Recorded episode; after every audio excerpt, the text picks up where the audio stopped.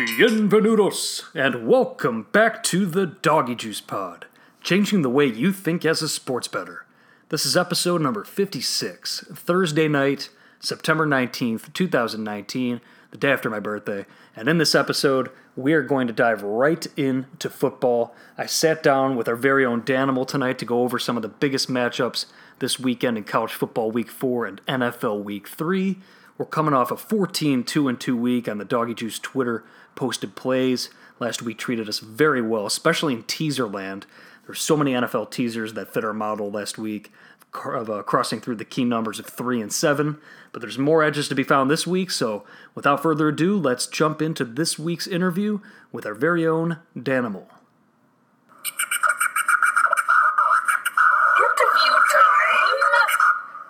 Ladies and gents, we are back with the Danimal for another week of breaking down couch football and NFL. We got couch football week four and NFL week three ahead of us. How you doing, Danimal? Doing well, doing well. Watching a little WNBA playoffs, obviously, um, DGen lifestyle. Um, so I'm doing well. so you have a connection to the the uh, Washington Mystics. Do you uh, yeah. care to share? Yeah, yeah, definitely. Um, good friend is assistant coach and father's head coach. Grew up with them, so um, big time Mystics fan. Hopefully, um, Coach Mike Thibault gets his first um, ship this year. Yeah, it's gonna be a good series. And we were talking about this before we started recording here, but uh, Mystics favored to get it done right now, but it looks like they're in a like a run in a potential run in with Connecticut, who Coach Thibault coached for in the past too, right? Yep, came in the league with them, so he was there for a while. Yeah, that's a storyline. Getting the storylines before they become they become storylines. So that's what we do here. Um, so, so, let's break. We're just going to break down some games, uh, some of the major games, and some of the games we would like in college football week four. Then we'll do the same for NFL week three. Let's just start right off with it right now. Friday night, USC against Utah. This one opened up at Utah pick slash like around minus one at at Circa uh, when that opened, but it moved up like immediately to three. Tons of money came in on Utah. Um, I'm on USC here. I, I took the plus four and a half. I also sprinkled some money line when it was at that price. Uh, it looks like it's settling out at around four, but um, I'm I'm believer in USC here. I think it's a simple fact that when you look at last week, uh, BYU was playing USC, and we were we were on BYU. Talked about it on the podcast. Um, at least I was on. I think like you were like neutral, but um, I was all over BYU in that game. And and now when you look at this same line now, USC, who is laying minus four and a half to BYU last week, is getting four and a half against Utah, the same Utah team that was just laying around six and a half at BYU a few weeks ago. If your head's spinning, if you do all that math there, basically it's there, there's a pretty shift line movement there um, when you consider BYU as like the common denominator. So I just think the lines run too far. I think the line opened up at around the right number, and all the money that came in, um, maybe a little bit was warranted because it should have been not a pick 'em, but past three, I'm getting involved on USC here at a plus four, plus four and a half. It's a like for me. What, do you have any thoughts on this one?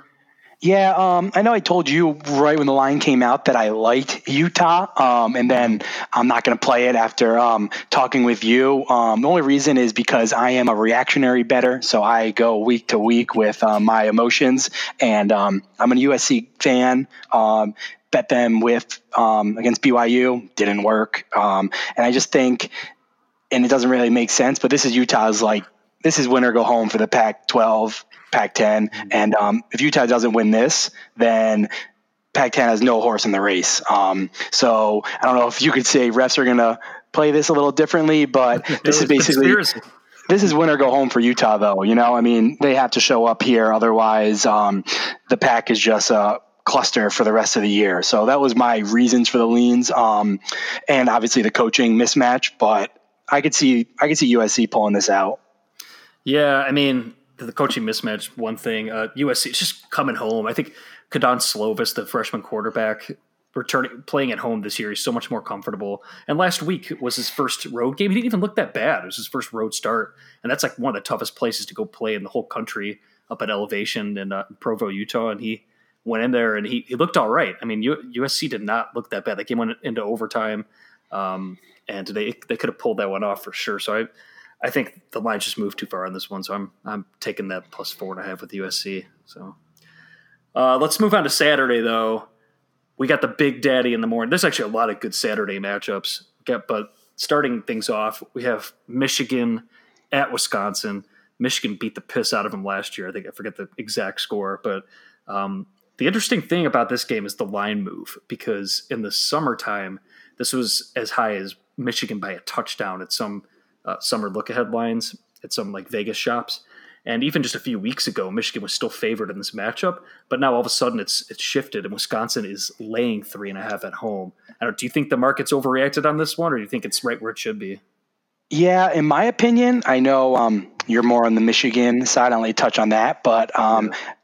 I, I like Wisconsin, and I know it's it's weird the market shifted so much because um, Wisconsin has beat nobody. Um, Michigan yeah. obviously looked rough against Army, but Army's a valid foe. Um, they're nothing to write off. So I am surprised with that huge line movement based off of a couple um, early games against not gigantic opponents. So um, the line shift does confuse me, but it also makes me think that a lot of sharp money um, was thinking, or the casinos or whoever was thinking that Michigan still doesn't have it on offense, and um, going to Camp Randall is going to be a long day. Yeah, and the the line has like stayed the same, so it's clear. There's clearly like you know at least respected money that's not moving this back down. But I mean, yeah, when you, you're touching on it, how Wisconsin they haven't really beat anybody, but they, they've outscored their opponents 110 to zero to start the season. But then again, those opponents were South Florida, who just looks like I mean Charlie Strong's going to get fired this year. I think he's on his way towards that, and then Miami of Ohio in the other game. So they've also been. Was it Miami of Ohio? Crap, am I forgetting? Who Wisconsin? Wisconsin schedule so far. Yeah, they no Central Michigan. Central Michigan. Okay. Same thing. Yeah, right. So 110 to zero, though. I mean, obviously the market's going to react to something like that, and they have looked amazing. Like uh, Jonathan Taylor looks like obviously like a total Heisman candidate. He's he's actually like catching balls in the backfield now too, and um, but this line, I mean, 110 to nothing, and then you look at Michigan barely beating Army. People kind of forget last year Oklahoma, who went to the playoff, they needed an overtime to beat Army as well early in the year. So I think that people are overreacting to that Michigan start and overreacting to the Wisconsin start. This line should be closer to a pick 'em. So recency bias is a classic case for me. So I'm gonna I'm gonna go ahead. I've already taken Michigan plus three and a half. Taking some Michigan money line. I think Michigan wins this game outright in uh, in Madison. Yeah, I'll be pulling for you. Um, it's interesting, and for some reason, my dumb brain doesn't like trends because, in my opinion, it's a new team every year, so I don't get why trends matter. Um, but the trends on Michigan on the road um, as a dog at Wisconsin are anywhere from 0 and 13 straight up as a dog since 2013, 1 and 5 on the road in their last six, 0 and 5 on their last five at Wisconsin. It's just, it's wild how bad they are. Yeah, all the trends point Wisconsin's way. Exactly. So, yeah, it's tough getting in front of that, but I'm just I'm sticking to my guns on this one. I think, and especially I'm expecting a lower scoring game on this one. And both these teams are coming off a bye. They've had two weeks to prepare for this game. And I can't help but think. I, last time I saw the under, uh, we're recording this Thursday night, but the under was at 45, or the total was at 45, and I can't help but think that there might be a little bit of value on the under here, just because I think they're going to be it's going to be a smash mouth game, ground and pound, or at least a first half under. They've had two weeks to prepare for this game, and obviously, like there's the the uh, Wisconsin revenge angle, Michigan hungry to turn things around after a really slow start to the year, so I could see value being on the under uh, in the, at least the first half under in this one. So let's go like next game, um, Texas A&M versus Auburn. A&M is laying three and a half. I think this line got it was at four. I think it actually ticked four and a half at some places for a bit, but now it's back down to to three and a half. You got any thoughts on this game? Um, not really. I haven't seen much of Auburn at all. I don't know. Um, I missed the first week, obviously, um, that Oregon game, so I don't know what happened there. Um, I know Oregon was winning for most of the game, so I have nothing really on Auburn. I was pleasantly impressed with A and M at Clemson albeit um, they didn't do much, but they definitely hung around on, especially on defense. And um, Jimbo looked like he had his team playing. Obviously, Clemson is just another level above them, but Texas A&M at home, I know, is pretty damn tough to play. So um, if I am bored and this game does come on my TV, I probably will lean Texas A&M. Yeah, no, I agree. This is one of those games where I think the line is is about right where it should be. Um, probably take like a, a minus one to get for me to get involved on A and M and a plus seven on Auburn. That's just not going to happen. So I think this is just a, a watch and learn for me. But I, I, know one that you're definitely betting on, and actually you've brought this to my attention at the beginning of the week, and I've kind of shifted my own thoughts on this game. But Washington visits BYU, who we talked about earlier in the in this podcast, and they're laying a clo- a similar number to uh, against the BYU Cougars that USC was last week. I think it's up to, to six and a half, but it was at six for a while. And there's no way in hell that Washington is just you know point and a half better than than USC. So clearly, you know, one of those two lines is off. I think last week's was, but this one I'm starting to come around to uh, to what you're thinking on this one. How do you see this one? Yeah, this is definitely one of my um, locks of the week. I I saw it early at like four, four and a half, and I loved it. Obviously, couldn't get on it till six, um, but the line's moving in the right direction. I was shocked how low it is. Um, Washington obviously has that loss to Cal, who's actually not looking bad at all. Um, plays great defense, and then Washington just exploded against Hawaii and was up like 30 to nothing in the first quarter last week. Um, everybody's talking about that Eason guy possibly being the best quarterback in the country. Um, so I'm excited to watch him, and I just BYU off back-to-back overtime games. Obviously, right. it's still a big game. They're still at home, and I actually like that BYU quarterback. I just under a touchdown is just it's kind of shocking to me. So I think Washington wins this by double digits. Yeah, I hear you on that one. And anything under a touchdown, I think I'm going to put a little ticket down on Washington too, just because you mentioned it. BYU's coming off the double or back to back overtimes last week. Just a tougher game that required a lot of energy. And Washington, you know, that game was over like right away. They coasted against Hawaii. They're able to look forward to this game. I don't, I don't think this is a look ahead spot too um, for them. I think that they're they're going to take this opponent seriously, especially since you know one of their conference opponents just lost to BYU last week. So I, I'm with you here. I, am definitely uh, going to take out uh, the wallet and put a little wager down in Washington. Also, I think on this one. So um, another big game involving uh, two big teams. You look at the rankings on the AP poll, and you think the spread would be closer. But Georgia hosting Notre Dame, Georgia's laying two touchdowns in this game now, and everyone remembers how poorly Notre Dame has done against big like big name teams lately. But they haven't been as bad against these like bigger name teams during the regular season. I think people are more just they have in mind, you know, that lost to Alabama in the national championship and against you know Clemson uh, in the uh, in the semis. And I, I don't know. For me here, I think the line feels about right. But in a situation like this where the line's so big, it, it's always a it's almost always a dog or pass scenario for me. Um, but I, I, still think this one's about right. I think this one's says thirty five to twenty one, pretty much written all over it. Do you get any thoughts on this one, Dan? Yeah, I mean that's I feel like that's what I kind of told you over G chat the other day is I was um for me it's Georgia or pass. Um, scared of the back door, obviously. Um, I just think Georgia runs all over them. Um, I don't know. I just I hate Notre Dame, so I'm a little biased there. But I know I mentioned it for the A&M Clemson when it's two top 10 or so teams and it's a double digit spread. For the most part, they usually are blowouts. Um, so Georgia between the hedges, um, I just, it's hard to not think Georgia wins this game by 14 to 17. But like you said, this is pretty much a bet on if I'm um, feeling degenerate, bored on the couch. Um, but I just have, I don't have any reason to lock it in before the game starts or anything. Right. Yeah, no, this is a watch and learn for sure. I look to get involved uh, in the middle of the game on this one, but you know, Ian Book, Notre Dame could definitely like move the ball in this game, stay stay within the number. But like you said, Georgia in the trenches, it's just hard. You know, they they can open up. We wouldn't be shocked at all if they're leading by three touchdowns. You know, like midway through the third quarter in that one. So, um, another game with a bigger spread. We have Oregon at Stanford. Stanford is reeling right now. Uh, just traveled back cross country. They got smashed at uh, Central Florida. But Stanford's getting 10 and a half in this game at home against Oregon. Do, do, you, do you, still think uh, that that's worthy of a play, or where do you where are you standing on that game? Yeah, I am um, big on Oregon first half. Um, I think it's six or so, and then not as big on the full game, 10 and a half, just because, um, I don't know, Mario Cristobal, I don't know, they just don't seem to completely blow the doors off people. I mean, they beat the crap out of Nevada. Um, Montana was something like 30 to three or something, but um, I just love that first half. I don't, I don't know how Stanford comes back. Um, they're not the old Stanford where they could muscle you around. they just can't keep up with speed teams. Look at what UCF did to them, and I, Oregon's got to be just as good as UCF, if not better. Um, I know Stanford's at home, but I that's not a big home field advantage. Um, I just don't see any way Stanford keeps this close unless it's their last their last battle before they just die. Yeah. I think it's a blowout and Oregon's up two scores at half.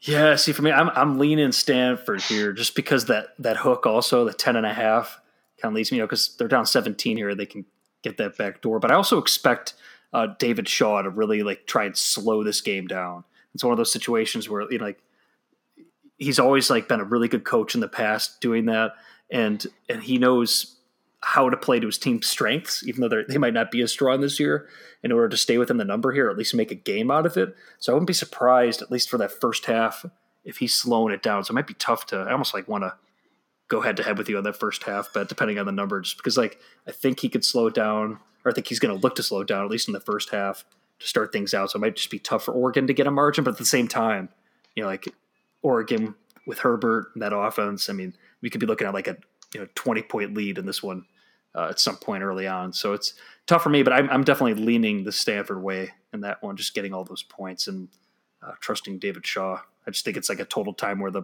you know the market's really down on them right now. Ten and a half. It's that's a crazy spread for them to be getting at home. So that's just my thoughts though. But um, Northwestern against Michigan State. Michigan State last week took like everybody's money.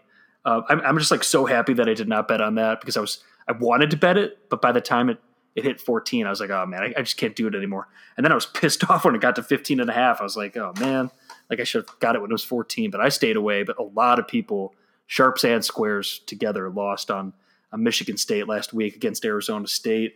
Do you think that this is like a situation where Michigan State is, you know, like it's like just a letdown spot because of that huge, you know, there was a revenge spot. Everything was set up for them last week. But do you think that this is like a letdown after that, or are they going to refocus uh, when they visit Northwestern? I hope it's a letdown. I, I, I hate them. They're on my um, do not bet list. I hope they're um, they have the worst trip ever to Chicago. Um, I think Dantonio is very. You could do something about that. True. Yeah. I think Dantonio is vastly overrated. I mean, how, they don't have offense for how many years? I don't get it. Um, I know the end of the year they always finish pretty good. They'll give Michigan a game because it's a rivalry and it'll be 18 to 16. But I'm just so over betting on Michigan State. And I told you when I bet on it that they'll win by 30 or lose like 12 to 10. And it was the latter. Um, yeah. So it was even ASU, my nemesis, beating me down. So I easily bet on Northwestern this um, week. Smaller bet though, just because, just out of spite. Um, the total's like 38. You're getting nine and a half. It just seems too easy, even though Wisconsin, uh, Michigan State will win 30 to 10.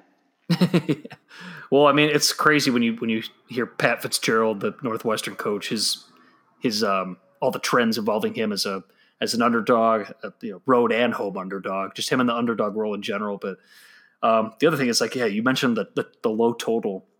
Still, like, and I, I, wonder if this is like factored in. People know about this, but he's twenty five and nine. Pat Fitzgerald twenty five and nine to the under at home in the last five years. So I, you know, that there's not much value to be had at a total that low. But I do think it's going to be that low scoring. It's just going to be one of those low scoring, boring Big Ten games and I agree with you from the aspect, you know, that's lower scoring game, every point's that much more valuable. And getting that many points at Northwestern's tempting, but it's like, oh man, it's like at nine. I just wish it hit 10 so I can really get involved there. But I think a lot of people are expecting a Michigan State bounce back effort. I don't know if I'm going to, I don't know if we're going to see it. So let's hope not. Um, one other thing I want to touch on before we switch to NFL is Florida State.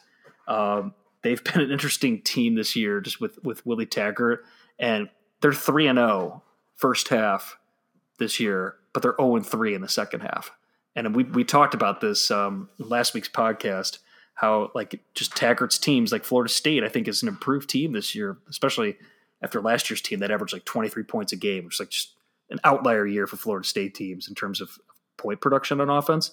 But like they're different this year. They have the speed on offense. They look good, but at halftime it's just like he gets out coached so bad and they don't make the proper adjustments and they're losing the second half with this guy. So I'm tempted to play Florida State here first half, just keep playing that play that angle all year until the market corrects itself here on them. Play on Florida State in the first half and against them in the second half. It, it might just be that simple. I don't know. Do you have any thoughts on that?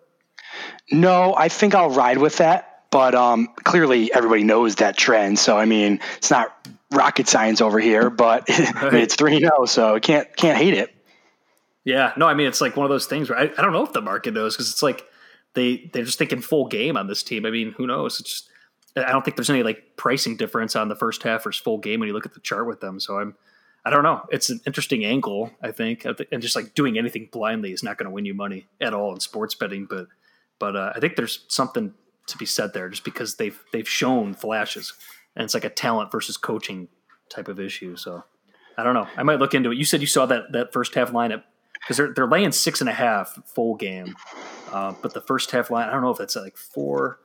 I, know, I could probably look that up really quick. Yeah, I heard. I thought I thought I saw somebody say I see four right now. Four. I thought somebody yeah, said five four. or so, but they must have been off. Yeah, but yeah, four. It's like it's still tempting. I don't know because it's like a bigger total. I know it's like 30 and a half, 31 first half total. So I don't know. This it, honestly, it's probably not like the best value, but just playing that angle, I might do it. If you get three and a half, I think it's it's probably good. And three, definitely full go on that one. So um, let's let's move on to NFL though. We're entering week three. Um, and I want to talk really quick at the unders were 13 and 3 last week. And the referees, I think I, mentioned this on the podcast before the season started. I heard about the like how the league basically issued a mandate to referees telling them to call penalties or at least like to pay attention to to offensive holding more often. Um, and we've seen that. I think I, have noticed it myself. I don't have any numbers to back this up right now, but we've seen a lot more penalties being called on offense uh, for Tom Brady was tweeting all night. Did, Did you see that already? No, he was tweeting no, all no. night. Let him play. Like Brady had yeah. three complaint tweets during the game tonight. Oh wow! On Thursday night, wow! I didn't even know. Right, right so, now, yeah. I mean, I, have I've seen it tonight too. So it's something that like I've thought of. I've you know I'm an unders guy as it is, so I've been cleaning up with some of these anyway. But like unders at the start of the season have been good for that. I think that's a big reason why. And I think the market's starting to catch up to it though, because there's a few unders I wanted to get involved on this week and and was just late to the party on, honestly. And those uh, there's three of them that I was looking to play: the Patriots and the Jets. Uh, that one was at 47. That's down to 43 and a half. Uh, I think the Patriots defense. I was uh, one of my best bets last week was under in the Patriots game. Uh, I just think that the defense is being underappreciated, and and uh, Belichick doesn't want to like obviously run up the score in the second halves, and he wants to preserve Brady. So it's just a good angle right now. But but the bet that's been bet down to 43 and a half. And then the the Eagles and the Lions that was bet down from 49 and a half to 45 and a half. And the Rams and the Browns, you were talking about this one earlier in the week, the that went from 51 now to 47 and a half.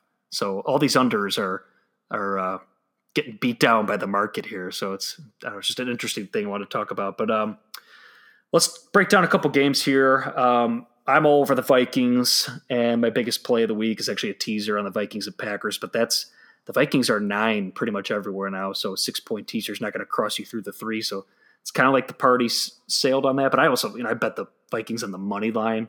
At, I just thought that line was still off. I got them at minus three seventy five. It's kind of sucks laying a money line in the NFL, but values value in my opinion. So um, but there is one game I know you like uh, a lot this week, or at least we're interested in. Um, this the Steelers against the Niners. Uh, what are your thoughts on that game? Yeah, um, I see it's seven now. I thought it was six earlier in the week. I could be wrong. Um, it was, yeah. Yeah, I definitely, obviously, like it under a touchdown a lot more. Um, and I'm kind of interested in Mason um, Rudolph as it's kind of clear that some gunslingers are making waves in the NFL. I mean, Minshew was decent tonight. Um, so I don't know if I love that as much anymore. I just I think the Steelers are bad. I mean, obviously they were bad on week one. Big Ben got hurt, but they were still bad with him in there. Niners are feeling high. I, I mean, again, it's the definitely the 0-2, 0-2 team for the 2-0 team, but I don't know. I just I could easily see the Niners winning this by double digits. I just I think the Steelers are in for a long, long year. Yeah, mean it's it's gone south pretty quick for the Steelers. Um, but at the same time, like this is the whole 0 and 2 team versus 2 and 0 team angle. Uh, don't have any of like the the, tr- the, stats to back that up, but that's just like a I know over time against the spread. That's like one of the best angles you could play in the NFL over time. Um, but it's I'm expecting I don't know I, I can't help but think that they're going to rally around Mason Rudolph. um, the Steelers. And I'm also like one of my favorite angles in sports betting. Hat tip to to the late great David Malinsky for this one, but one of his favorite angles, and this is more this more applies more to to Major League Baseball and the NBA, and uh, I guess games where you play more frequently. But teams coming back off a long road trip, returning home, um, and they're fading them in their first game back home, especially when they've been gone for like multiple weeks. You know, go against like a baseball team that's been on a long road trip, or like uh, the Bulls on their circus trip, or something like that.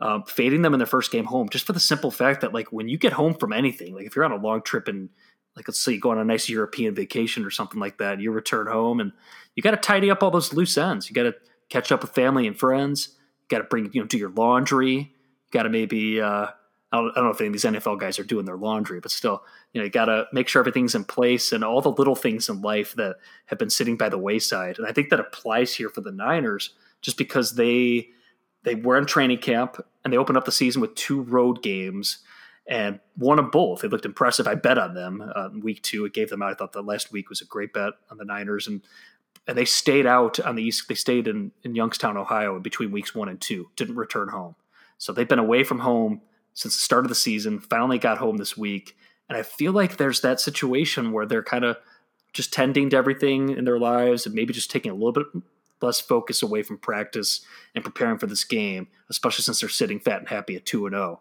So, and, I, and, and on the other side of the coin, you got the Steelers all out effort. They just made a trade for one of the Dolphins guys too, so it's like you know, it's showing to the players that they're serious about winning this year. I'm expecting a circle the wagons effort, and I think if this one hits seven, uh, which is starting to show now the extra juice, but if it's seven at minus one ten, I'm going to bet on the Steelers here, and I'm I'm actually thinking of even betting on them if there's a bit of juice at the plus seven too. So yeah, I can see that. Uh, any other NFL games? Um, I don't. I don't know. I don't love this NFL board. It's kind of littered with some blowouts, um, littered with some iffy teams. And I was um, reading something about there's just not many reliable teams right now to bet on in regards to healthy yeah. teams with quarterbacks. There's so much who knows? So, I mean, there's a lot of games to maybe, and I won't, I know I won't because I'm degenerate, kind of like have a low Sunday here, you know? I mean, a lot of backups, a lot of injuries, just, it's really tough. I, I'm staring at the Falcons, even though I hate them, getting a point on the road. I thought they looked decent against the Eagles last week, outside of trying to blow it at the end. Colts, I'm still iffy on. I also weirdly like the Lions getting six or seven at Philly. Philly's just decimated on defense. Um, yeah, they still look good yeah. on offense, but if I could get a touchdown in that game, I don't hate the Lions.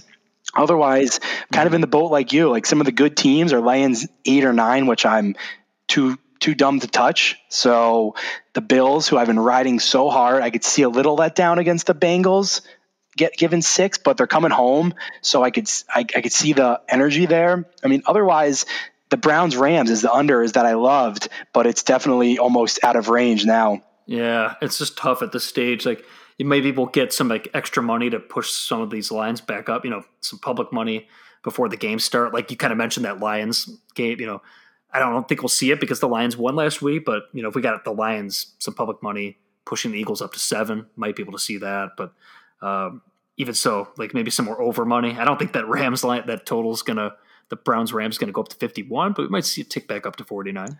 Seattle giving only four and a half at home to the Saints with Bridgewater makes no sense. I mean, it's just so many games that are just so so many question marks. Yeah, no, there are a lot of new quarterbacks in there, and it's hard to to get these ratings right, and especially predict how a team's going to react to you know to a new quarterback coming in if they're going to rally around him or if they're going to you know just kind of hang up their cleats. What, what are your thoughts? You're a Giants fan. What, what are, what's your take on the state of the Giants with Daniel Jones being one of those guys? Um, at first I was kind of confused. I thought it would happen mid-year um, when they were like two and four, three and six, or something like that. Um, but more and more I think about it and read into it, I do get it in regards to, and it kind of makes more sense now. Like just throw him out there. Let's. He has what 14 weeks now, 13 weeks to kind of figure it out, and then if he's not good at all or shows lack of um, any skills, then you draft a quarterback next year when there's a lot of them coming out. So I don't know if they would because that would be back to back years drafting a